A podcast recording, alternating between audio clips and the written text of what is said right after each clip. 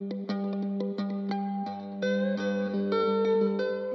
of the things we love about being copywriters is that we're not just hired to make our clients' words sound good, we're hired to solve problems. But here's the thing clients don't always understand that that's what they're asking us to do.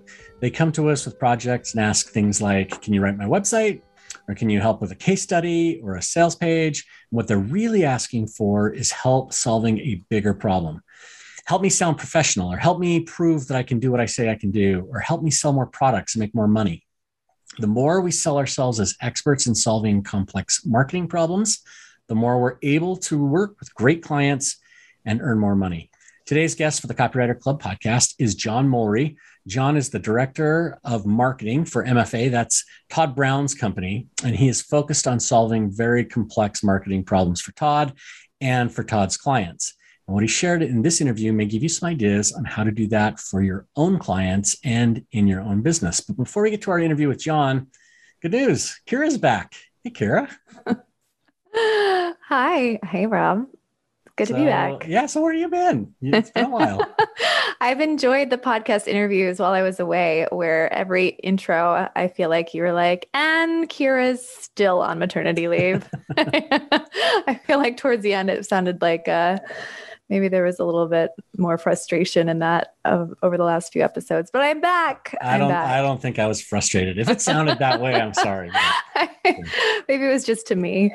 Um, but yeah i'm happy to be back on the podcast. I had a fun time listening to other other copywriters speak on the podcast and add their commentary and their thoughts. I think it's strengthened the podcast. So i feel like you don't really need me here. I'm just I'm just going to leave right now. I don't think you leave, need me here at all. We definitely had more than one person offer to take your place uh, in the future should you decide to make maternity leave permanent. So tell who me who they are. I will fight them. we'll uh, we'll hunt them down. off. Yeah, exactly. Bob, how do you feel like running the show over the last few months? I guess what is your biggest takeaway from running the show sans Kira and building the show in a new way? Uh, it's uh, it's been fun. Obviously, I missed your insightful question asking when I'm doing you know interviews on my own, like the one that we did today that we're going to be doing here in just a second. You know, it's just me and John talking. Um, but it's also fun to get insights from other people beyond you and me. I, I think that you and I have said a lot of things. We kind of repeat ourselves sometimes. You know, there's only so many ways that we think about niching or experiences that we have. And so it's been fun adding some additional voices. And I think moving forward, that's something that we're going to continue to do. So it won't always be you and me jumping in here and making yep. comments, but it might be you and someone else or me and someone else. And sometimes it'll be you and me. And we'll just see how it all kind of uh, moves forward. So it'll be a lot of fun. Okay, sounds good. So let's jump in uh, to all the serious stuff. like this podcast is sponsored by the Copywriter Think Tank. Uh, that's our mastermind for copywriters and other marketers who want to do more in their businesses, uh, maybe like creating a new revenue stream um, or stepping on stage or creating a new product, podcast, uh, video channel. Maybe you want to build an agency or a product company. Maybe you want to become the best known copywriter in your niche uh, the person high paying clients call because you're the name everyone in your industry knows. That's the kind of thing we help copywriters do in the think tank. To learn more, visit copywriterthinktank.com. Okay, so as we usually do, let's kick this episode off with John's story. It gets a little crazy at times, so I think you guys are going to like uh, listening to what John has to share about becoming a marketing uh, marketing strategist. It's a funny story. Uh, is that it it all kind of stems from me being in a similar position that people be in when they when they start their own business, they they start their own venture, side hustle, or whatever it may be. So I was I come back from um, a year in South America. So originally I was in the corporate finance world, and and maybe we can dive into South America in a, in a bit. But I, I was originally in corporate finance, and I completely hated it. It was working, you know, the typical nine to five for somebody else, and it was just I was miserable. I was depressed. I was miserable. I was drinking um, more often than not, and it was just a, uh, something had to happen. So I decided to head off to South America with my friend at the time, who was in London. And the two of us went to South America and volunteered for the year and traveled around for the year. And while I was away over there, I changed an awful lot, um, specifically from a health and fitness point of view. And I kind of made the decision that when I would eventually come back to Ireland, that I was going to go out my own in some way, shape, or form. So when I got back to Ireland, I started putting plans into place to start my own fitness business and personal training business because I changed so much from a fitness point of view and a health point of view. And I had a big shift from unhealthy drinking the whole time to actually looking after myself and seeing the results from that. So I decided to I got got qualified and everything else and did you know did the courses and stuff and then started my own business and uh, quickly realized that it wasn't just a case of opening up the doors and people would flood in the door. You actually had to do stuff to get people in the door, and this was just completely new to me. I was I was sure because I was good at what I did and I got results.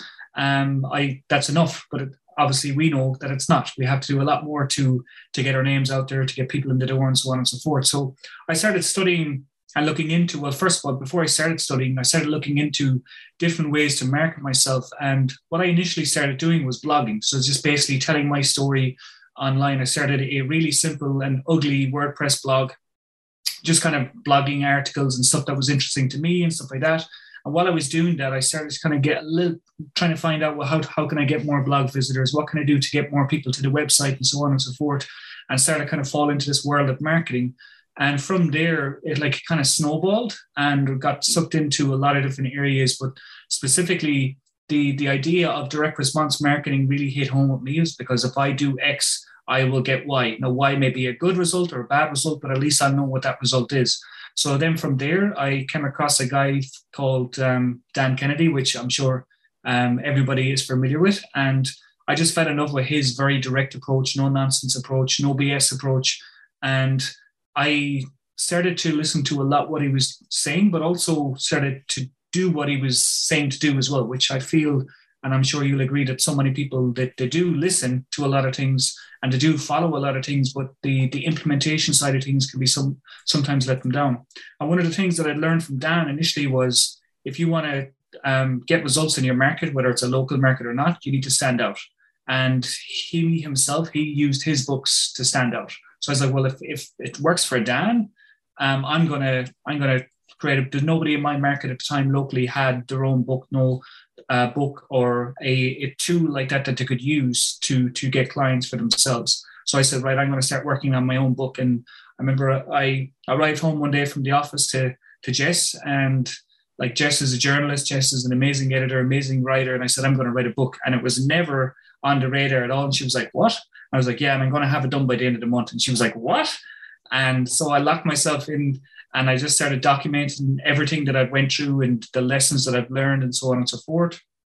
And then I had this rough manuscript and I was like, well, I really want to do the best I can with this. So I was like, well, I've learned so much from Dan. I wonder would he be interested in uh, in hearing about this and hearing about what I've been doing, learning from his stuff. So I'd sent emails to the info at gkic.com, emails to Dan, and it was like, well, Dan doesn't take emails, you have to send faxes. So I got the fax number after doing a bit of digging.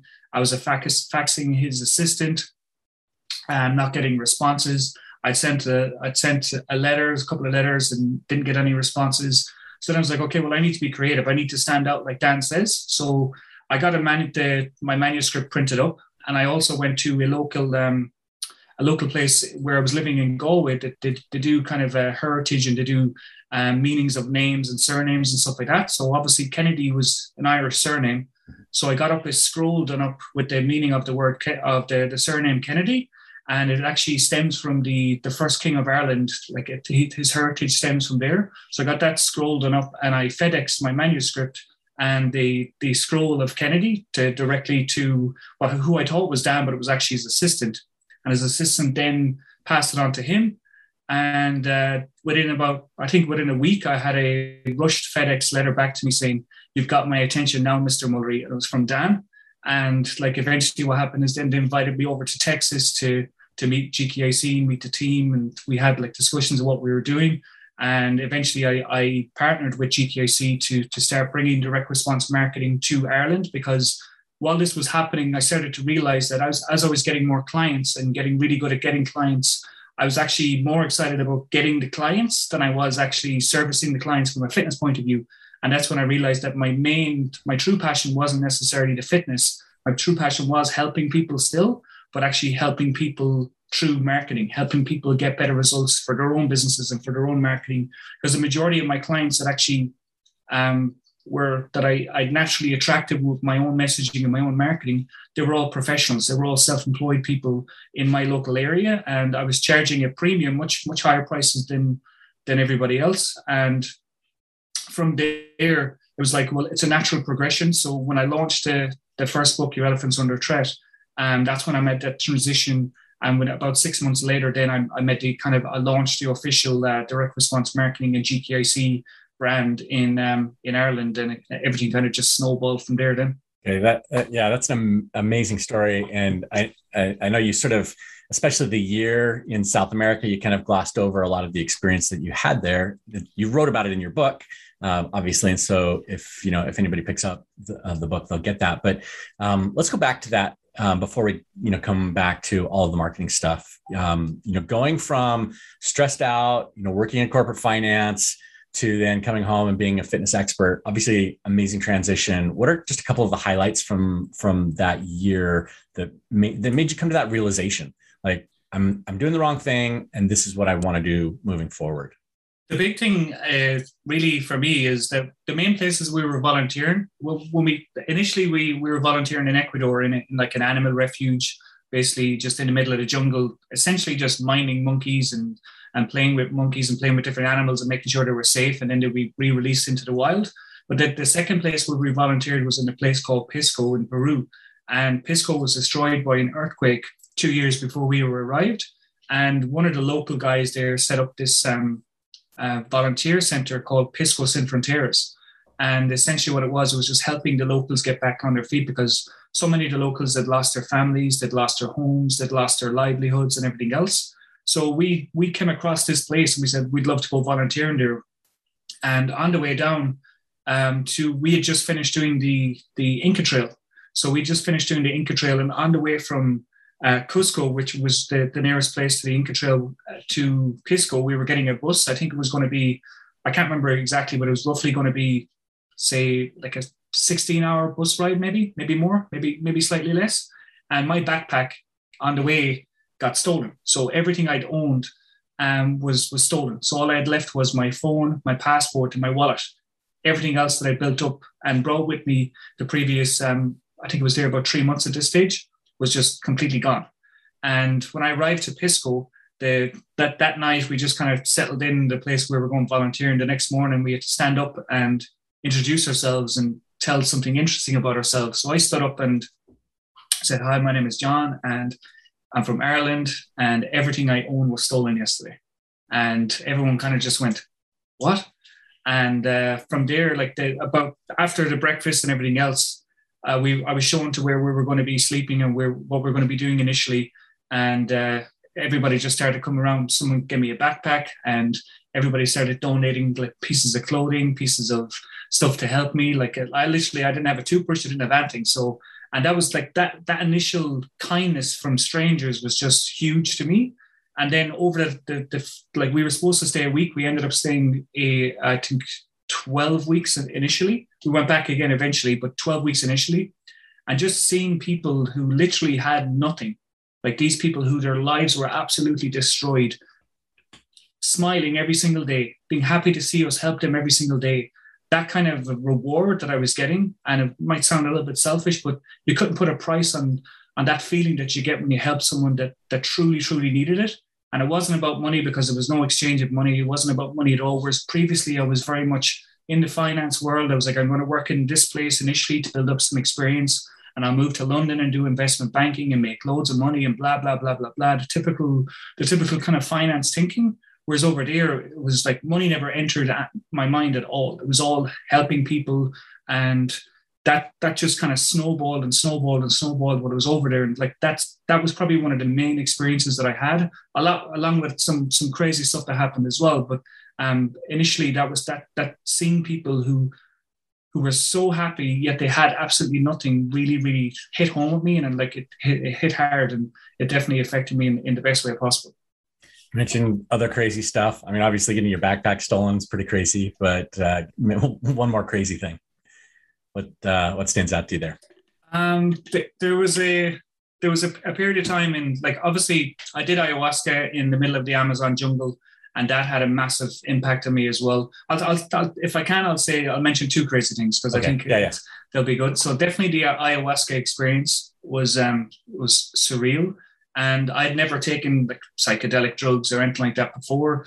I did a little bit of crazy things, but in my own time with, with like a lot of alcohol and stuff like that, but never took any kind of psychedelics or anything like that. But in the Amazon jungle, um, we arrived in a place called Iquitos, which is, if I'm if my facts are correct, it's the one of the largest cities in the world that can only be that you can only get there via plane or a boat. And we took we took a three day river boat to to get there, and it was like amazing, like you know going up the the Amazon River for three days and sleeping in a hammock with about five or six hundred people underneath the boat, and it was just like all all we were like we were I think we were the only foreigners there. There was about six of us, and all the rest were just locals traveling to to Iquitos to go to work and stuff like that. And you'd get three meals a day. You'd get kind of like a sloppy porridge in the morning.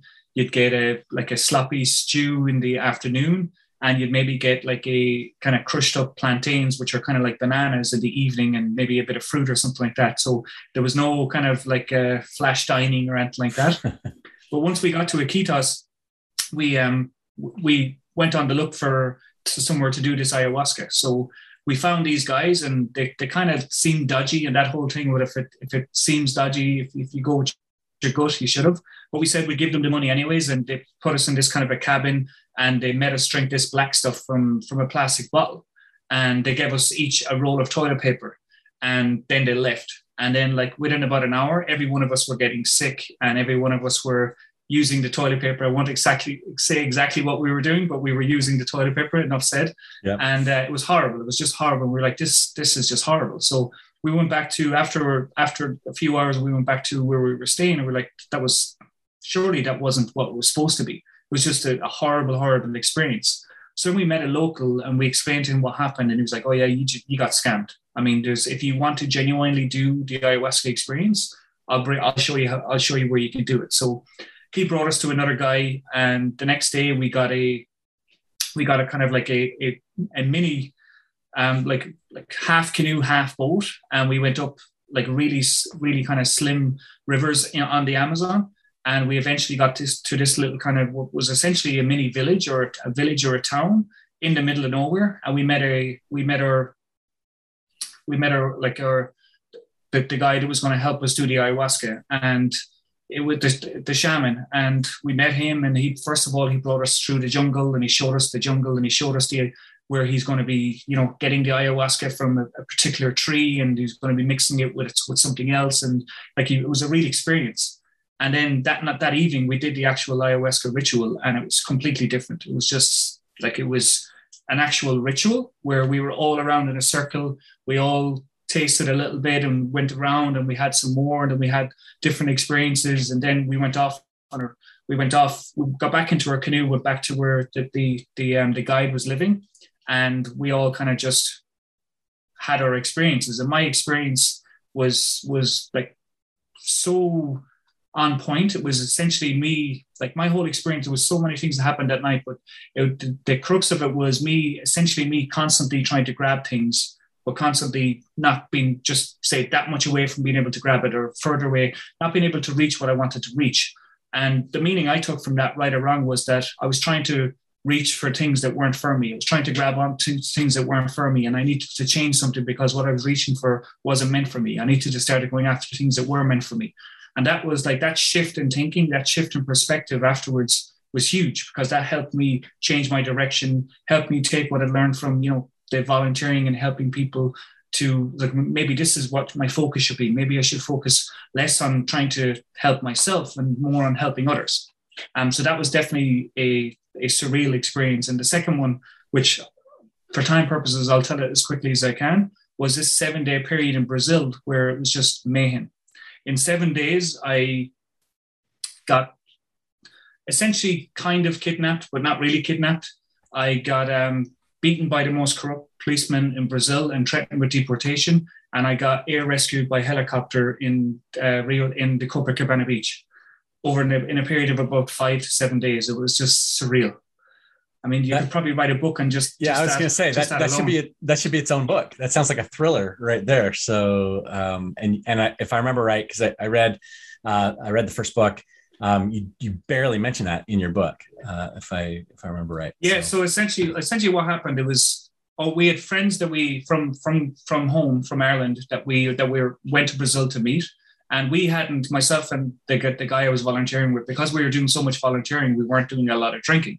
Um, but the, these friends that we met were like were essentially our drinking buddies from back home. So we went on a major bender, and unfortunately, myself and my my my friend Crunchies, we got extremely extremely drunk, and the our friends that we met just kind of disappeared and left us in the middle of nowhere, and we didn't know what was going on. So we we hailed down a taxi, and we said to the taxi driver, um, we in our broken Spanish, obviously Brazilians speak Portuguese, and we yeah. said what we thought was bring us to the bring us to our, our hotel, and when we get to the hotel, we'll give you the money for, to pay for the cab. And what he he took that up as we're not paying for the cab, screw you. So he drove us to a police station, and he told obviously told them that these guys are trying to you know skip the cab or whatever the case is, and we were arrested. We were put into separate cells, and we were beaten on the hour every hour until the next morning and we were then brought to a doctor who signed off on the wounds that we had, which were pretty serious, that we, they were inflicted on us before they actually picked us up. And then we were brought to Rio de Janeiro airport, handcuffed together, dragged through the airport to be threatened with deportation. And then eventually the the kind of the what I can only assume is like the, the higher up police, like national police. We were in their offices and we were explaining what happened, and they were so apologetic. They were like, "There's no, this is a complete like farce and this should have never happened. And you know, they were so nice to us and so kind to us. It was like, look, you're not going to be deported. You're not. We're going to sort this out. But essentially, what happened in the end was they said was like, at the end of the day, it's your word against the police's word, and you're not going to win. So we have to do what we have to do, but we'll try and be as fair as possible to you. And the fairest thing we can do is give you seven days to leave Brazil. And you have to leave Brazil. And if you ever come back to Brazil, you have to pay a fine. And we're so sorry about that, but that's just the way it is. So we went back to where we were staying in Copacabana, and my crunchy said, I'm going up to Sugarloaf Mountain. And I was like, the last thing I want to see is Sugarloaf Mountain. I'm going to go down to the beach. And I went down to the beach. I said, I'm going to go into the water and just kind of clear my head. And I'm not a good swimmer. And like I didn't notice, but the the waves in Copacabana Beach are, are like ridiculously dangerous and small little currents can suck you out. And that's exactly what happened to me. I was I was in water up to my like barely past my ankles. And the next thing I was in water that was way above my head and I couldn't, I didn't know what was going on. And a, surf, a surfer came over to me, which is kind of shows you how far I was taken out.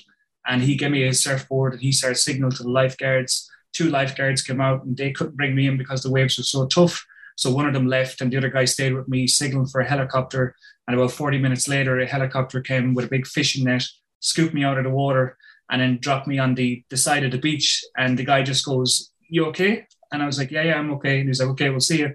Bye. And then they just took off. And like I had to do a walk of shame from where they dropped me back to the hotel with loads and loads of people just cheering me and jeering me. And like it was it was very, very embarrassing, but it was also it like it it's looking back now, it was like it was just so surreal and so crazy and it does make for one one good story as well but it was it was a crazy experience you, you need to have grandkids just so you can tell these stories uh, to them because yeah, it's kind of kind of nuts. Um, okay, so so uh, uh, we could we could talk. I'm guessing for hours uh, about that experience. But let's get back to the, the, marketing stuff. That's kind of where we like to focus. Um, you came back uh, you know started focusing on on growing. Um, you've also i mean building your own authority not just with dan but you know you've done other things as well. Uh, i know you've got several book funnels that you use at certain points to bring in clients. We talked just a little bit more about how um, what you were doing to get noticed and to build your authority as a marketing expert. Yeah so the two things that that i really kind of focused on was was massive value up front um, regardless of what happens so regardless of if I get the sale or if I don't get the sale, if I get the client, if I don't get the client. And then from there, for me, it was about acquisition and then ascension. So I would I used things like you know digital digital products like say you know so if it's a digital course or something like that on on something like Facebook ads, or if it's a, a book or a physical book, so a combination of digital products and low low priced low end um, or not low end but low priced front end offers like a like a free plus shipping book or or a book and then from there I would um, you know ascend a certain percentage of those people into clients so I would give away my books for free just paying people just had to pay the shipping and handling and then from there, I would, um, when I send out my books, what I was doing initially was I would send out my books. Um, everyone who bought it would get a signed copy of the book and a letter personalized to them. And like that worked extremely well. So, say, for example, um, what I used to do is I used to, because it was just myself and my business, I didn't have a, a massive team. I didn't have, and part of my USP at the time was that when you when you when you work with me, you don't get my team of agencies, you don't get my hired help, you get me and my expertise and my knowledge on your business as if we're partners. So I, I didn't need a lot of clients to to to be to run the business that I wanted to run. I would have a certain amount of clients, and then I would essentially stop my my marketing to a point. Now, not completely, but I would essentially stop my marketing. And if if a client project finished or if a client left for some reason, I would essentially run some ads to drive some book buyers. And I knew that out of every hundred books books that I would give away, but with what I was doing on the back end, that I would generate a certain amount of consultations. And I knew from there, the base how I was doing those consultations and who I was attracting, that I, I would more often than not get a handful of clients out of that, which would help me bring myself back up to where I wanted to be from my client book level. That makes sense. No, yeah, totally makes sense. So if if I were going to copy that kind of an approach to marketing, um, the key is offering big value upfront. So that is the book, or that is the the training, or something like that. Or would you do something even beyond that before somebody's actually purchasing uh, a product from you? I was doing like I, I was I was I kind of did um, still did a lot of blogging from the like writing essentially essentially content marketing and then driving to the book, but then as I started to get more and more um, aggressive with my advertising, I was essentially using ads to drive people to my to my books. Or I also did some at the time as well while I was um, like expanding my network and expanding my market. I did a few online launches with some different marketers. So I launched some of my programs through through like affiliate launches and stuff like that, which obviously brought in a, a a decent amount of um, you know leads and buyers, which I then went on to various coaching programs and client programs from there. But essentially, what I was doing was value up front and making a front end sale, so like acquiring a customer, and then what made me different from just sending them to, to your back end offer was I went heavy on the personalization. So I went heavy on the when they got the book, the book was signed to them. So when Rob gets the book, Rob gets the book saying, "Hey Rob, uh, thanks so much for getting the book. Uh, check out page 53. I think it'll be relevant for your business." And then like that that creates a connection that just can't be created by a fulfillment company. So it took a lot of extra work, but like that work when you're not looking for thousands of clients, that work is well worth put in because like a potential client to me was worth you know many many thousands. So um, and a lifetime if they stay li- like for a long long time they're worth you know tens of that. So um, it was well worth to me in my mind putting in the extra effort to get the, the the extra reward. And i think that's something that so many people these days because of automation because of the because of digital marketing is so easy and we can automate so many different things people want to remove the personal from their business when essentially people do business with people, not an automation. They don't do it with an autoresponder, they do it with the person who's sending it. So why not bridge that gap was my thinking you know, as you created all of these funnels, was there um, a particular topic that tended to resonate more with clients than others? So I, I know you had a book funnel for your Elephants Under Attack book, which tells your story and basics of direct marketing. I know um, you did a book with Dan Kennedy on direct response marketing. You did a book on authority, uh, and basically writing books. I think there's at least one or two others uh, out there was like which of those resonated the most with the audience that you were that you were trying to attract um, some of them work better than others um, and some of them were done for from different reasons than the others so say for example the book on authority and everything else that that book was um, specifically created to feed people into my expert authority formula um, like online course. So that was the only reason was there is because I didn't want to go out and sell a like a a thousand dollar, two thousand dollar course straight up. I wanted to, you know, feed the pipeline further by by giving a condensed version of of essentially what was in the course away on a free play shipping, and then I send them up if that was relevant. The Your Elephants Under Threat was probably in terms of building a connection with people, that that probably brought in the the most connection because it was so personal and it was so um, it was so kind of unique to me versus like there there are many books out there on say email marketing there are many books out there on building authority and so on and so forth and direct response marketing whereas the your elephants under threat was more personal which probably drove home more connection which led to a lot more clients coming from that I'd say yeah. So if I were going to copy that in my business, going personal would probably be uh, a pretty good way to do that. Okay. Um, let's talk about your process for writing books. Uh, you mentioned to me when we were talking a couple of months ago that you, you know, kind of have a way where you get a book done very quickly. Obviously, you wrote your first book in less than a month. Um, but if I remember correctly, you were telling me you could actually do it in a weekend or so. Tell us about that process and, and how you produce not i mean these aren't necessarily just skinny books you know 70 or 80 pages you know sometimes they're two or 300 pages like how do you produce, produce that in so little time yeah so the first one was very much blunt force and that's what i actually called it was just like the blunt force method whereas you're essentially locking yourself away if you have the the capacity just to get it done. And like not everybody can do that. Not everybody has the the focus to do it. And, to be honest, I don't even know if I'd have to focus myself to do it now to just to kind of lock myself away for that length of time. But back then, I had no other option. I had no other idea. It was my only thing I was focusing on because I was kind of just starting it out and I didn't have as as many commitments as I, as I might have now, say. But then, in terms of the my process for getting a book done extremely fast, it's essentially what we do is we would take some of your your best content that's not in a book format, not in written format. So, say for example, I had a two-hour kind of marketing masterclass that I had, which is like obviously two hours, 120 minutes. When you actually transcribe something like that, and that, like say, transcribing it will be the first stage, you end up with about 150 pages of like a lot of jumbled kind of stuff. So it's obviously it's all over the place. So you would t- so essentially what we do is say say, like for my book, The Truth Say, I had a two hour masterclass and I had lots of other supplemental training. So what I did is essentially was I took some of my video content, took some of my video material that I had and, and other material that I had, and I essentially fleshed those out into the book. And it could be done relatively quickly. I mean, like the when I initially the, the initial part of the truth, when I initially got it done out, it was I think it was 109 pages. And then I fleshed that out with lots of extra training, lots of extra content into something like that's, I think it's 160 pages. So it's like, it's, it, and it, there was very little editing. Obviously, I didn't do the editing. I don't, it's not something that we'd be recommending to do yourself, but it can be done ex- essentially really quickly. If you, if you've ever done a webinar, I know Rob, you've done plenty of webinars. If you ever done, if you've done multiple webinars on say one core topic, but different angles from each, you can take that content and you can get it, you can get it transcribed lightly edited, and you essentially have a book. Because if people attend your webinar and if you and they love your webinar and they like your content, and I say if it's like evergreen content, it's not stuff that's that can be outdated.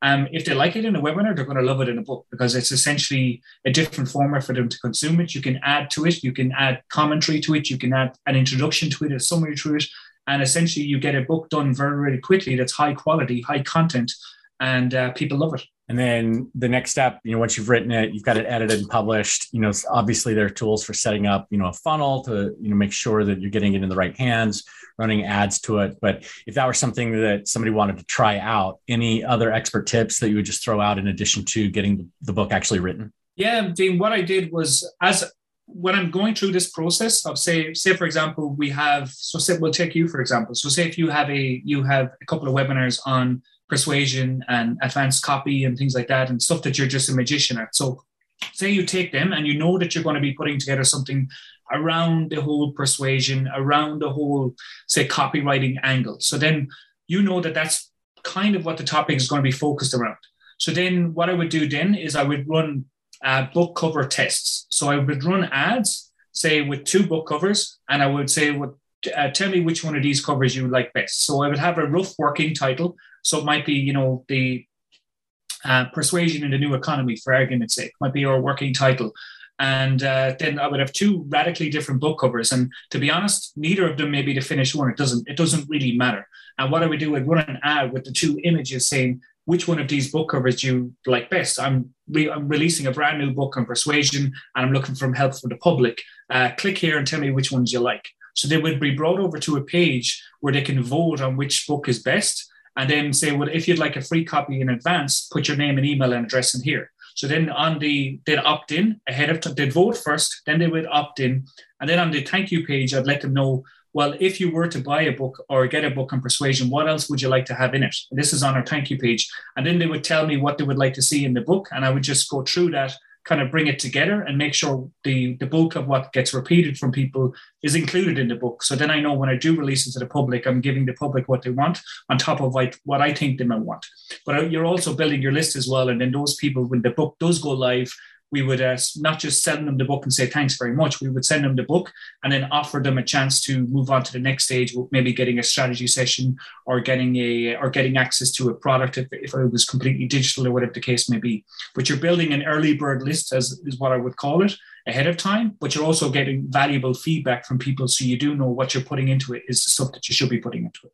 Okay, I like that. I'm I'm definitely stealing that for uh, for my next book. There's no doubt about that. So let's break in here and talk a little bit about a few things that John mentioned so far. Kira, it's been so long since you've been on the podcast, uh, you know, as as a host or you know co-host. So let's start with you. What uh, what jumped out at you? I was, you know, I was bummed that I was not there for this particular interview with John. I was really looking forward to it. So I'm glad I could at least listen to it and add some commentary. Um, I, you know, to start with, he had crazy, you're right, crazy stories uh, to the point where I was listening and I had a couple, you know, w- WTF moments where I was like, what? This is, how is this possible? How did this happen to this man? Um, and that hasn't happened in a lot of our podcast interviews. I think it's just not the content we usually focus on in marketing. Um, but the kidnapping, you know, that definitely stood out to me. Um, and then after being kidnapped, being pulled out by a tide in the water and almost drowning in the water and being helicoptered to the the shoreline. I mean, it was just stuff that was so bizarre and opposite of marketing. I guess we could always draw a connection to marketing, but it was fascinating, and I really I was loving, uh, especially the beginning of this interview, and I wanted to hear more of the crazy stories. Yeah, John writes about some of those in his book, Your Elephant's Under Threat, which I misspoke a couple of times, uh, and shares a little bit of that stuff. But you know, you and I have talked a lot about travel and how you know, be, and we've talked with guests who have traveled and done copywriting, you know, as they've gone, you know, through that uh, that um, location independent kind of thing. We don't hear stories like this very often. Usually they're all, you know, oh, I didn't get great Wi Fi, or, you know, I, I struggled to connect with a client because of the time zones or whatever. And so it's kind of interesting to hear these different kinds of stories there. It sort of reminds me, you know, Rachel Pilcher, who, you know, was in her think tank a few, a year or two ago, and she travels full time as a copywriter and runs her business on the road. And she's always sharing fun stories and, and things, you know, in her Twitter feed. And so it, it is here. It's fun to hear the weird side of travel as well. Yeah, it, it definitely makes me want to start traveling again. Um, as you and I have discussed, we both miss traveling. I, I know many copywriters do. And so, uh, yeah, it definitely triggers that travel bug in me. It's time to go. Yeah. So, one other thing, this isn't really a talking point necessarily, but I find it really interesting how many people that we talk to or that become copywriters, or marketers, uh, tend to come from the fitness industry. You know, there, there's people like John, Todd Brown himself. You know, we interviewed Dave Ruel on the podcast a while ago. You know, he's from that industry. Uh, um, Ryan Lee, you know, they're they're just a, you know, and then in the broader marketing space, you know, guys like um, you know Russell Brunson and uh, Matt Furey and a lot. So there's something about running a fitness business, I think, that forces people to figure out marketing. So you know, there's a bunch of fitness people that are that are in our industry and and learn it, and then you know put those ideas to work for other clients. It's just kind of an interesting thing that kind of stood out to me as I was listening to John. Yeah, I mean, it's such a competitive space that I think you have to understand the marketing principles and and stay up to date and cutting edge on that in order to have a successful business in that space. So it makes sense that it bleeds over into the the marketing world. Yeah. And then this other, the really big thing that stood out to me is, you know, John started talking about, you know, finding clients, whatever, is this thing that you and I have talked about a little bit, but maybe not so much on the podcast. And that is your first job as a copywriter running your own business isn't necessarily getting your website put up. It's not even necessarily choosing a niche or choosing your products or whatever. It's making a sale. It's connecting with a client that you can solve a problem for and figuring out that process so you can do it over and over. And all of the other things, packages, websites, you know, pitching strategies, all, you know, all of those kinds of things help you do that. But the most important thing any of us does is connect with the client and sell a a solution to a problem that they have. Yeah, I actually was just having a conversation with a copywriter right before this in our think tank about the same thing. And, um, you know, her most critical need right now is to get clients, to get work, to get that steady income. And so we just prioritize what's most important. I think it's really easy to get lost in all the marketing stuff. And we were talking about pitching podcasts and all these long term strategies that do work. They do work, but they don't land those um, quick projects that can put cash in your bank.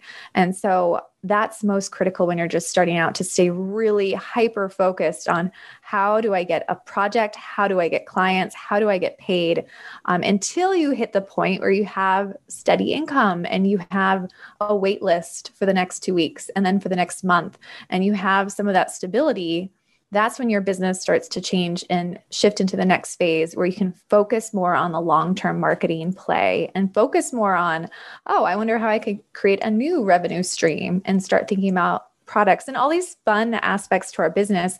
But at the beginning, it's not about that. It's just how do I get clients? How do I get paid? How do I get that experience? How do I get those testimonials? And how do I get it quickly? Yeah, there's nothing more important at the beginning of your business than to prove that you can do this thing for somebody besides yourself finding clients is is critical. Yes, I also um, it was fun to hear about uh, his relationship, John's relationship with Dan Kennedy, and how he had landed uh, working and that opportunity to work with Dan Kennedy. And I hadn't heard that before, so that was what stood out to me was just uh, John's um, ability to really stand out and to to continue to try to get Dan's attention as Dan is one of the you know busiest successful people in our space and only has a fax machine. John worked through that challenge and figured out okay well this is what will grab his attention and put a ton of time into it too. And that really stood out to me because it just shows that number one, you have to figure out the creative concept that will grab attention. And number two, you have to do all the legwork and put in the time that most people aren't willing to put in um, in order to actually execute on the creative idea. And as copywriters, most of us come up with tons of creative ideas. That's not the problem. But the execution is where we often fall down. And not with John. He put the time in to actually create that package that he then sent to, sent to Dan Kennedy um, to to land that position and start talking to them. And we've talked several times about, you know, how do you connect with mentors? How do you get on their radar? That's one way. Obviously, joining programs that they might offer, you know, being in the same room with them is another way. But there's there's almost nothing that can help move your business forward faster you know once you've got the basics in place then connecting with somebody who can you know introduce you to the right people save you time with shortcuts help you you know not make the mistakes that they made on their way up and so you know our listeners should be thinking okay you know who are the mentors that i might want to connect with in my industry or within copywriting or within marketing? How do i get their attention? Can i join one of their programs? Can i you know figure out some way to you know send uh, a shock and awe package you know that that includes some of your best work you know or maybe a recording or something that you're doing? Or do you build a website that hosts you know cool videos for them? Like there, there are probably 30 or 40 different ways that you can do this but getting people to take notice of you uh, is important. And we've been lucky with the podcast that you know we've been able to connect with several people on the podcast. You know, it's how we met Brian Kurtz and and really got uh, to know him and into his group, and that introduced us to you know a whole bunch of other people. And and the the important thing here is like figure out how to connect with somebody, and then just keep you know connecting and and moving through those groups and and figuring out what the next step is. And I love how John did that in order to get the attention of somebody he wanted to connect with. Yes. And you two talked a lot about his books and um, what it takes to actually ship a book and then how to how to use it in a funnel. Um, so, you know, Rob, what do you have a book? We've talked about books on the show before. Do you think that copywriters would benefit from having a book and where does that fall in our career? Is that something that we should do upfront and early like John did or wait until later? So, I, I, as with all the answers we always give, it depends. Uh, I do think the copywriter should have a book. I don't necessarily think that they should have books about copywriting, you know, because so many of us serve niches and we do so much more than just writing words. We're, like we said earlier in the introduction, we're solving really big problems for our clients. And so, writing books about marketing in a niche, for instance. So, let's say uh, that I work in the SaaS space, you know, writing a handbook, a marketing handbook for SaaS marketers could be a way to introduce myself to literally hundreds of potential clients. Uh, and if I just wrote a book about copywriting or about marketing that's not focused on that niche, it would be far less successful. And so I do think that books provide a huge opportunity. They're not easy, easy to write. It takes time, it takes focus. And then setting up a funnel, you know, like John has, and John has five or six books that he's built funnels for and used them to fill his programs, to, you know, connect with people one on one. His funnels are really interesting and you can track them down online if you if you want to look for them. Um, but you know, having that in place so that when you do need clients, you do need to connect with the next person, you can turn on a couple of ads, you can drive traffic, you know that it's going to work and it's going to generate that interest in your business. I think that can be a game changer. And for the people that we've talked to who have books, you know, people like uh, Robert Skrobe, who, you know, uses his book to connect with his clients. Um, you know, Laura Gale uh, talked about um, you know her book well she we talked to her before she had her book but her her book is awesome about writing books you know it's all about how do you write this book that's going to get you a business and so i do think there's a huge opportunity something i want to do in our business actually i'd love to have you and i work on a book that then can help you know attract people to the things that we want to do Right. But then I hear that and I'm like, uh, it's so much work, so much time. You and I barely have enough time to do to focus on the priority projects. So that's where I usually put the book idea and project off to the side. But what I like that John shared in the interview is that you can kind of bust it out. And he did that, um, I think, in a month. Yeah. Um, and if you can't do that, you can also find where your content currently lives. And you and I have a ton of content. So we could take inter- podcast interviews where we're interviewed, or we could even take shows that uh, from this current show and turn those into a book. We could choose one of the best ones, or maybe the most popular podcast episode, um, and turn that into a book and start there and make it easy. It's just, it can feel so overwhelming and I like that John broke it down and showed an easier way to do it by starting with content that you already have and building it out from there. Yeah, I agree. I think, you know, if we were to say, hey, we want to write a book and we're going to do it all about, you know, building your copywriting business or something, starting from scratch, that's a really big job. But if we were to, you know, you or I or work with somebody who could say, hey, here are the six, you know, most important things that you've talked about in this topic. Here's the trainings that you've done, you know, in the underground or, uh, you know, in the free Facebook group. We're going to put all of this stuff together. That gets us halfway there. And then it's just a matter of editing and tweaking and, you know, maybe adding some experiences. So who knows? We, we may have a, we may have a book here soon. Who knows? Well, and if you don't have a podcast um, or you don't have your own course content that you can just transcribe and turn into a book, you could just look at where you've published content previously or start booking yourself on other podcasts and talk about different concepts and see which ones are more popular, see which ones resonate, and then take those guest interviews and transcribe you know that particular show where you had the most interest or you felt the most excited or most confident in the content you were sharing um, i don't think you have to I don't think you need a podcast or your own course in order to create the book the way that John's talking about it. Yeah, I agree. I, in fact, I don't think John had that stuff for his first book. I think what he yeah. started doing is just talking, you know, like a voice memo or just starting, you know, putting thoughts down. And if uh, writing the book is too complex, you know, opening up a voice memo and talking about a topic for, you know, 10 or 15 minutes and then you're talking about a related topic for 10 or 15 more minutes it would be a good way to get that first draft. Right. Yeah. I feel like we could talk about books for for an entire episode um, because there's there's so much to dig into and so much around timing and when it actually makes sense for you and your business and when it doesn't make sense. So if, if you're listening and thinking, ah, book funnel will be really cool, you know, Google, find one of John's funnels because they yeah. are really good. Or check out some of the other book funnels that other marketers are doing. There are a bunch of them out there. I'm sure you've seen them, but you know, look at, at what appears to be working, you know, what elements are being repeated in each different funnel. Uh, you know, we the Todd Brown's E5 book funnel is phenomenal. Uh, you know, we've we've kind of stepped through that before with a few people, and uh, there are lots of examples out there to uh, to borrow from and use if a book is right for your business. Let's go back to our interview with John and learn about his process for engaging with a new client.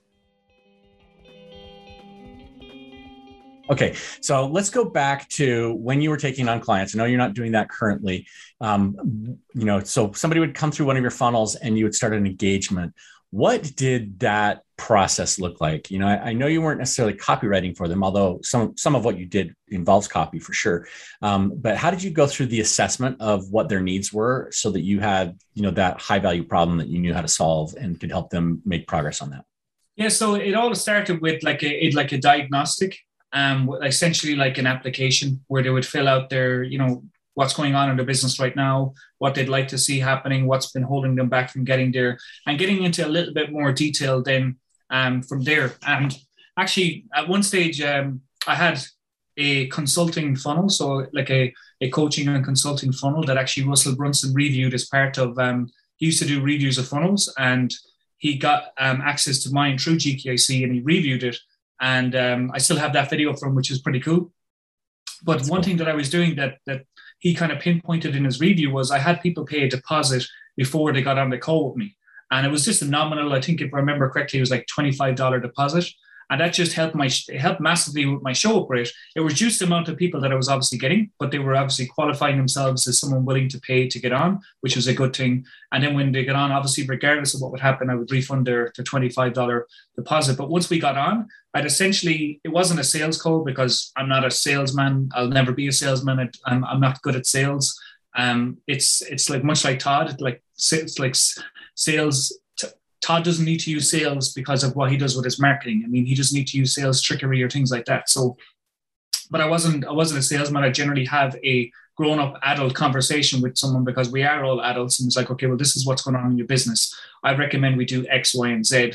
And is that something you'd like help with? So that was essentially like my cl- my close, if you want to call it, was would you like help with that? So I would map out like a game plan or what I would recommend them doing based on my experience based on what I've seen working with the clients I was working with, based on what I built up in my knowledge. And I would say, well, I'd recommend you do X, Y, and Z.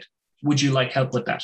And then if they said yes, um, fantastic. What I would always, always start to do is initially as part of the plan that I would outline, the beginning part of the plan was always the, around the low hanging fruit. So it was always like, well, how can I get this person to win as quickly as possible? Because if I can get them a win early, that's going to build up their their excitement to want to continue work with me. Because you know, it's uh, it, it was important for me, but also important for me to get them to win because not only did I want them to stay working with me, because I wanted to genuinely ensure that I could do everything I can to help them. So I'd always say, well, what's the low hanging fruit in the business? And generally speaking, the low hanging fruit was for a lot of the businesses that I was working with where they weren't communicating enough with their audience. So we could implement some sort of ongoing communication um, process. So they are communicating on an ongoing basis. Like people might have, you know, 2,000, 5,000, 10,000 leads in their database and communicate every eight weeks. So it's like, it's just not, it's just crazy. So we would implement some sort of a campaign in their business or some sort of an ongoing process.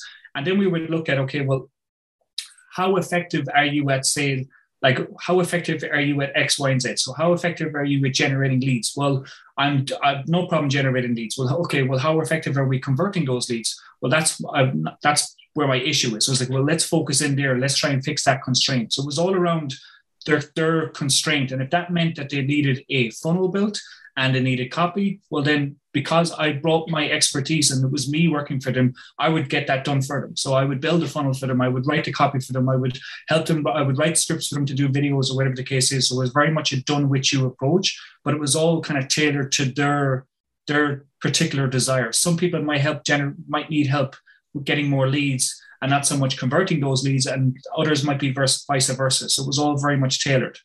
Okay, so I, I, can imagine somebody listening saying, "Okay, I get what John is doing, um, but it's easy for him because he had Dan Kennedy in his back pocket.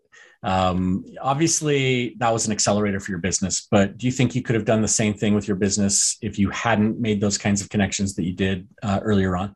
To be honest, I think they like the Dan Kennedy thing was huge, but so many people that I work with hadn't heard of Dan Kennedy. So I think it was more huge for me. It gave me confidence to to go out there, knowing that I'd I'd like I had like I built up this expertise, but I'd also had the the kind of in, in my back pocket I had that knowing that someone else had that kind of um, the the the extra the, the confidence in me as well to to kind of endorse me and partner with me and to do that. So it was more of an internal confidence than like I wasn't going out there uh, work with me because of Dan Kennedy. Was very much I would it was very much look this is what I have to bring and it was like more of an internal confidence. So I, I think absolutely I could have, especially like nowadays things are so much different that it's not so much about it's not so much about you it's about the actual person and can you actually get them the result and if you can get them the result um, that's all that matters at the end of the day so i i knew i can get them the result and now looking at it now and look if it was me now or someone else now all that matters is the result. So if you can get someone the result that's all that matters. Whether you've been endorsed by x y and z that doesn't matter because you could you if you were endorsed by x y and z you can't get the result. It's you're not going to last that long. So it's at the end of the day it comes down to the results. Yeah, that, that makes total sense. Okay, let's shift gears a little bit. You're not doing consulting with you know a variety of clients anymore. You're working exclusively with Todd Brown. You mentioned Todd uh, a couple of minutes ago. Um, tell us a little bit about what you're doing with Todd's organization and what that looks like, you know, day to day. So at the minute, I'm the director of marketing for Todd, and day to day, like we have we have kind of a number of we have our flywheel, and our flywheel consists of a number of different things like acquiring new customers um, having conversations, um, um, introducing people to the E5 method via a, whether it's via coaching program or or some other area. And then the the next part of our flywheel is um, you know getting results, getting people results. And then, and then showcasing those results by you know generating case studies and testimonials and so on and so forth. So my day to day at the minute is is at the minute right now. If I'm speaking like right now is focused around our front end in terms of our new customer acquisition, as well as being um, the director of marketing. My current focus is the is our is customer acquisition, buyer acquisition, and at the, we're just actually just before we jumped on the call today, I got some ads live for a brand new front end offer that we've just launched, and we launched it kind of as a as an early bird tour to to to part of our list just to see how we would do with it and um, the results were very positive. So we've launched it to, to cold traffic today. And we've launched this new front end offer for, for kind of two particular reasons. So, one is that we've, and I'm sure you're aware, obviously because you're in our world as well, that we we've seen a shift lately in terms of um, um, in terms of paid traffic and acquisition and so on and so forth. Obviously, as media costs have been rising, and um, the cost of traffic and the cost of acquiring customer has been rising. Specifically in markets like ours where it is a lot more competitive and we are working um, working against and working alongside some of the smartest people in the world who are equally as good at what they do. Um, so we in knowing all that we've put together this particular front end offer.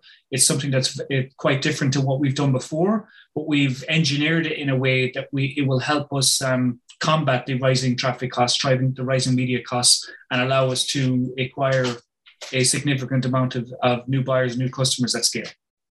So as you talk about, you know, some of the challenges with acquisitions and especially costs going up, um, is it even possible for somebody who's just starting out you know to compete on facebook to you know find that traffic? And if it is like what are some of the things that might work for you know even a copywriter who's like okay i want to start doing something on facebook in my niche you know maybe it's not copywriting related but it's it's directed to my niche. You know what are some of the things that they should best practices they should be thinking about um, to make an acquisition funnel actually work at a price that makes sense? For us right now, there's kind of two two big things that we're focusing on. Well, I would say three things, but two main things, and maybe I'll mention the, the, third thing as well. The two big things that we're focusing on right now in terms of acquisition, in terms of um, the rising cost of media, is the offer, the actual offer and the offer components and, and how we actually engineer the offer. And the second is um, AOV, so average order value. So how much on average is the, an order worth to us? Because so many people focus on um, trying to get the traffic for the, you know, the, the cheapest clicks and the, the cheapest traffic and then trying to get their conversion rate sky high when the reality is um, these days conversion rates isn't as, as as important as it used to be. These days, it's more of a vanity metric. And what the what one should be focusing on is an offer that people will genuinely go crazy for, and an offer that is um, structured in a way that people would, when they see the offer, hopefully they're thinking, "Well, this sounds exactly what I need, and I'd be foolish not to get this." And then for after that, if we can engineer an offer that, that is that good, and it's obviously it's no it's no easy feat, but if we can, the second part of that is trying to is focusing on more on AOV and less on conversion rate. So focusing more on what can we do to increase your AOV? What can we do to have our AOV at a point where uh, we're not worried about the rising traffic costs? Because if your AOV is is high enough, the rising traffic costs becomes less and less of an issue. So yeah, so just so I'm, I'm clear on this. I know I've heard you and Todd talk about this before. We're more concerned about the um, average order cost less, or t- once you've taken out the cost of acquisition, right? And then that number is the number that you're really going after. Yeah. So as as Todd talks a lot about, there's there's three levels of acquisition. There's level one where from your paid advertising you're looking to, looking to make a profit and from level two is you're looking to break even so if you spend a thousand dollars you make a thousand dollars and then level three is where you don't mind um, going in the red a little bit. You don't mind going negative to acquire customers. So you may you may stand, spend a thousand dollars and you may make back seven fifty on day zero. But then you know on day seven, day fourteen, day thirty, day nineteen, so on and so forth, that will that that order value, that lifetime value will start to go up. So so like generally speaking, we recommend people operate at, from a front end point of view at um, at level two. So look try to break even. And how you break even is that say if your cost per acquisition, if it's costing you two hundred dollars to acquire a customer, um, you have to engineer your offer and your funnel off. And when I say offer, that might include the the initial offer, your bump, upsell one, possibly upsell two if you have two upsells and so on and so forth.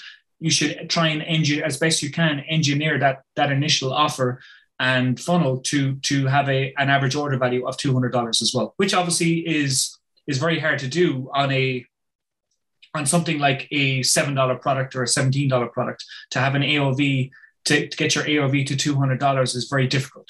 Um, whereas on a an initial offer, say if there's a copywriter who's looking to create an initial front end offer to acquire customers or to acquire buyers, um, I would have something probably these days in and around the, you know, minimum I would say 49, 59, 69, possibly even up around the like the $97 mark. Because if your front end offer is $97, um, you know, with with with a really savvy bump and a and a really solid upsell one, you can you, you could have your AOV north of 200 very, very quickly with a, with a good upsell and or sorry, with a with, with a at a around that price point. So if you think about it from from those that respects, especially these days with the rising traffic costs. It's um it's something that we're putting a lot of focus on around the offer, making sure offer hits certain things, and um, then from there making sure AOV is where we need to be. Because if our AOV is where we need it to be, as we scale and as we spend more money, the we're like initially we may be at a initially from a, from a launching point of view because because we're focusing on AOV, we can be less and less worried about the rising traffic costs and more and more focused around dialing in the actual offer and dialing in the AOV and, and scaling it as much as possible.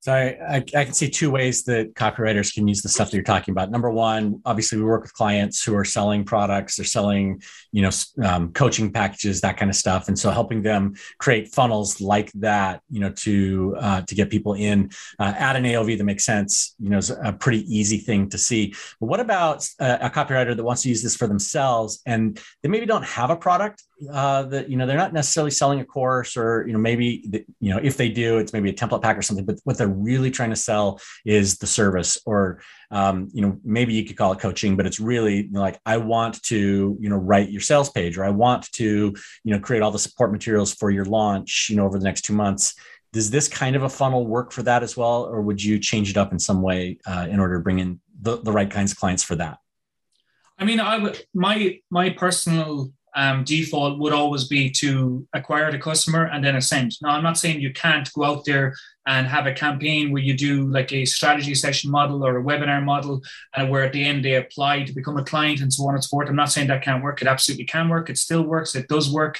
Um, but my my default will be, well, what can I create for them that would that that would have them be happily take out their credit card to buy. And then from there, what's the next logical step? How best can I move them into becoming a client from there? Whether it's a um, whether it is a discovery call or whether it's it's something else. But my default will be to acquire buyers first. Yeah.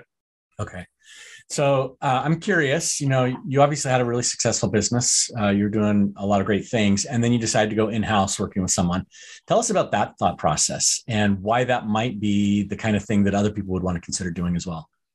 Um, for me, it was it was relatively straightforward. It was getting the, and like there was only one, and I don't know if Todd will watch this or or listen to this. Um, I hope he does. But it, for me, there was the only one reason why I considered it was because it was Todd, and it was because getting to work alongside someone who had learned so much from, someone who had looked up to, someone who I was in essentially in awe from a marketing point of view, and it was just it was like a no brainer. It would give it was give, going to give me the opportunity to to flex my own marketing muscles alongside Todd and to to grow alongside a team, which was which was something that I wasn't um, versed to. So um, when I was me on my own, it was me on my own. I, I had a couple of um, admin guys working with me, but it was essentially me running the business, essentially me doing everything, and so on and so forth. So getting the opportunity to not only work a work a, in a in a team environment and grow a company as a team, but getting to work alongside Todd and and everyone else from there was just going to be huge. And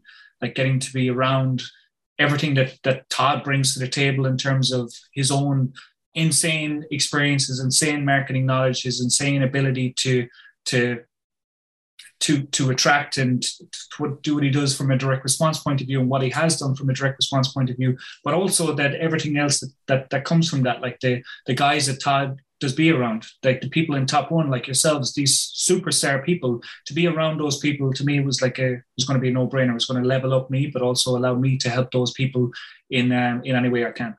And speaking of that, you know, in the time that you've been working with Todd, are there, you know, two or three huge takeaways uh, that uh, you're, you're willing to share, you know, from that experience? Like every, every Tuesday, we have a training with Todd, and it's like it's it's by far my favorite part of the week because Todd goes so deep into areas and you know and his thought process around copy, around messaging, around offers and everything else is just unlike anything I've seen. And like that that that those Tuesdays are fantastic. But if I was to choose one thing from from being around Todd and everything else, especially from a copy point of view, because we are, you know, copywriters, and this is this is going out to copywriters.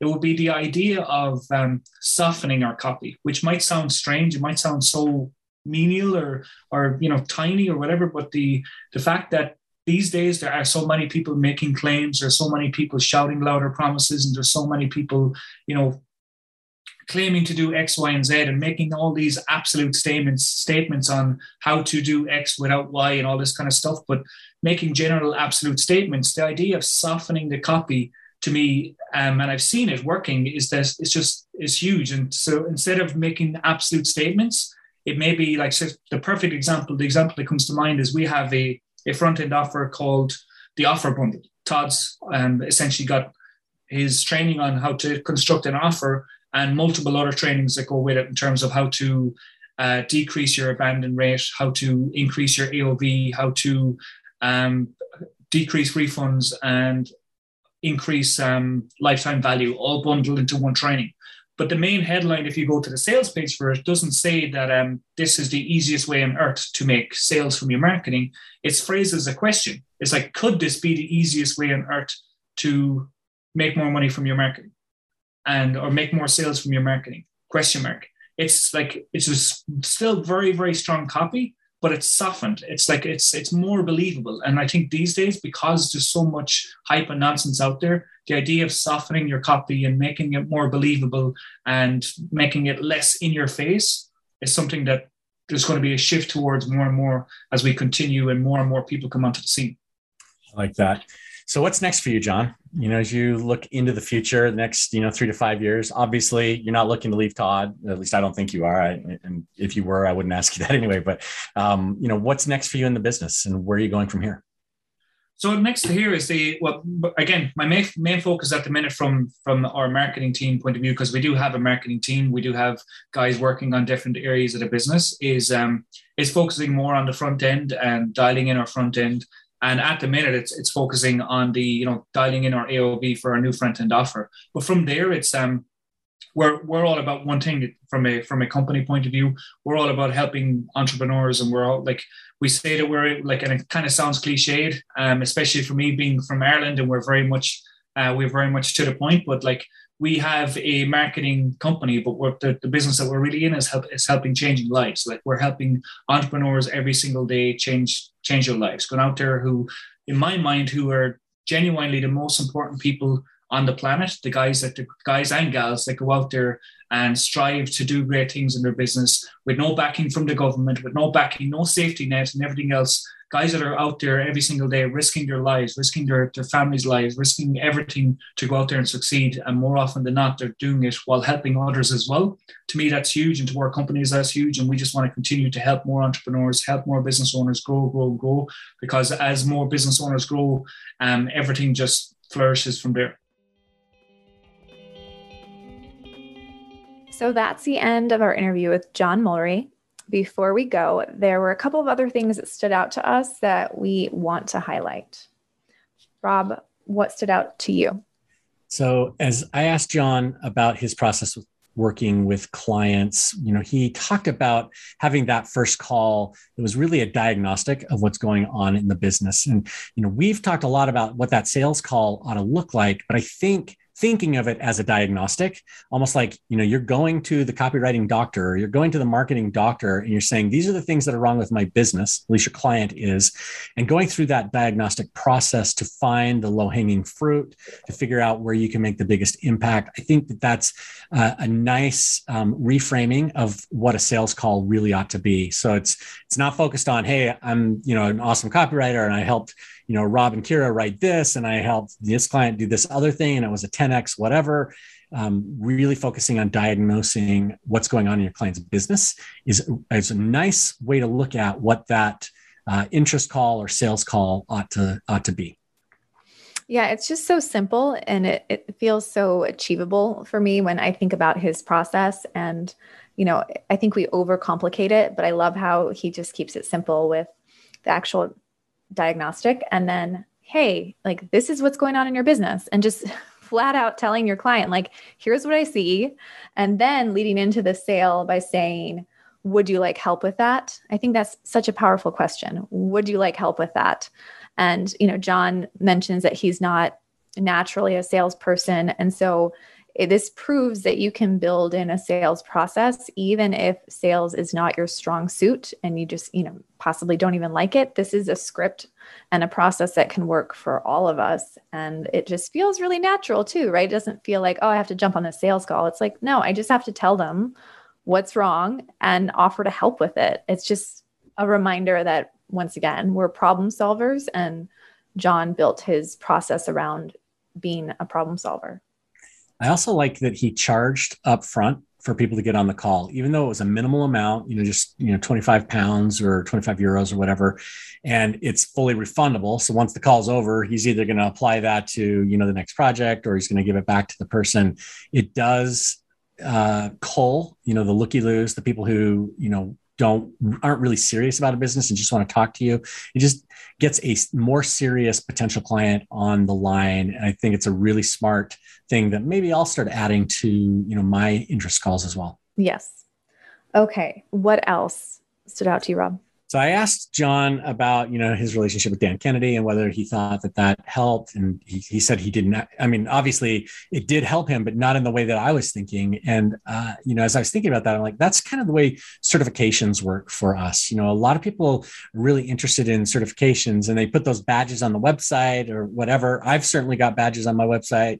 Uh, lots of copywriters do that but that certification is less important to the client and more important to us in giving ourselves permission to step into this expert role you know to solve bigger problems. And so i'm not saying that that we shouldn't put those things on our websites but uh, the purpose of these kinds of relationships certifications that kind of thing is really about us stepping into a larger bigger role where we can solve bigger problems work with better clients and earn more money. So just another connection that sort of went off in my brain after we were talking. Okay, and I I really love how John shared the changes that um, he's made and uh, you know with Todd Brown's team and the company around softening copy. And so I, that was a small detail, and you you didn't cover it for that long. It was at the end of the interview, but I thought it was really interesting that as the space gets more competitive and as it shifts,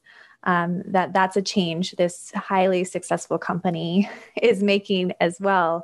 And um, and I like the examples he shared around uh, adding questions instead of saying, you know, this is what you're dealing with, or this is what you are, uh, this is the solution for you, but adding more intriguing questions that are more an invitation for the reader to kind of say, well, yeah, I am dealing with that.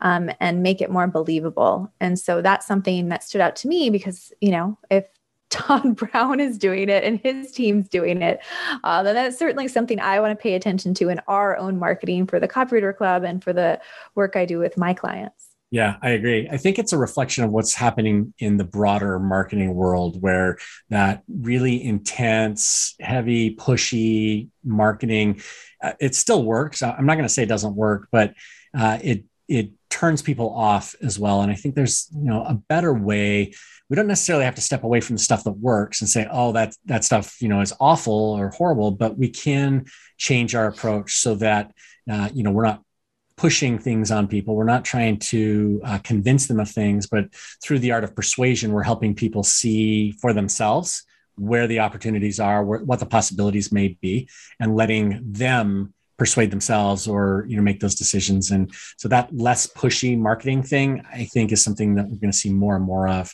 uh, at least until it stops working and something else you know we need to try something else and John shared the Todd Brown flywheel and what he's focused on uh, within the company, the you know the priorities. And again, it's simplifying what we all do in our own businesses. But I, I like how he broke it down because it does make this really simple path. This is what we should all focus on, whether we're a larger company um, or we're just, you know, a solopreneur.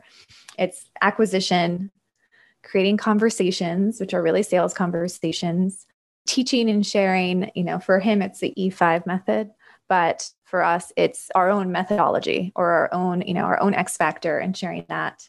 And then getting results for our clients so that we can share those results. And when he broke it down like that, I was like, ah, oh, this is like it's so obvious and easy. But again, I feel like we overcomplicate it. And this is really what we need to do on repeat to get the marketing engine running.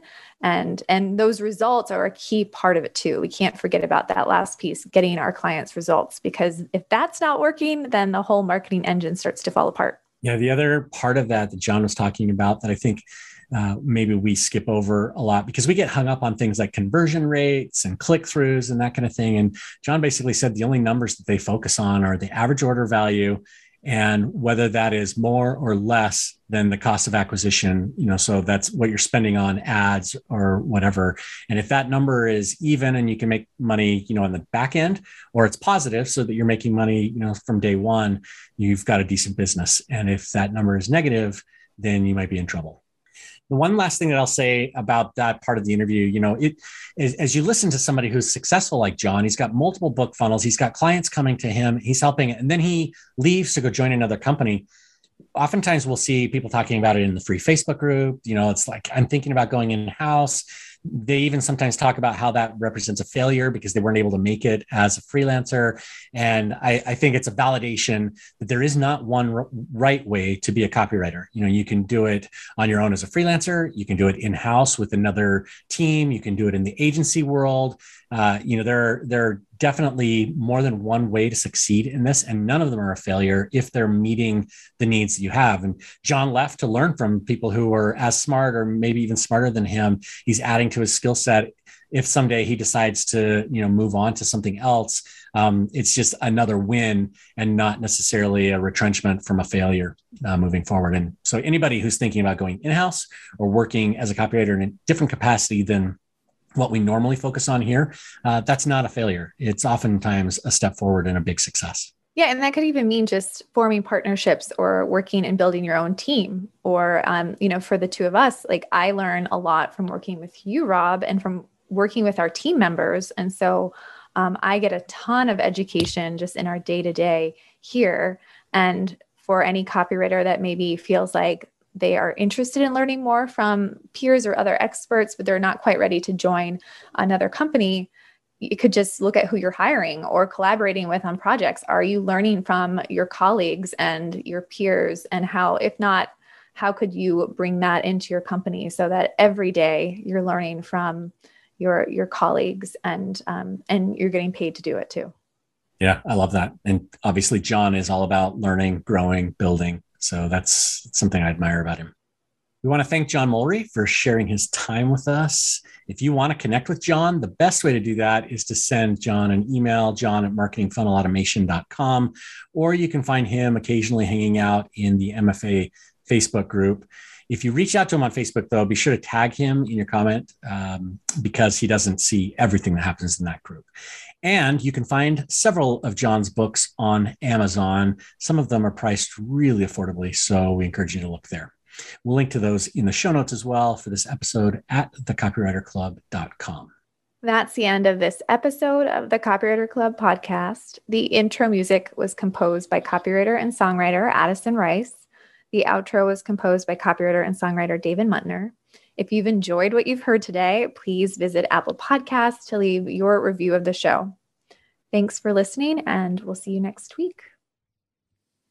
Copywriters coming together to help the world write better copy and make more money.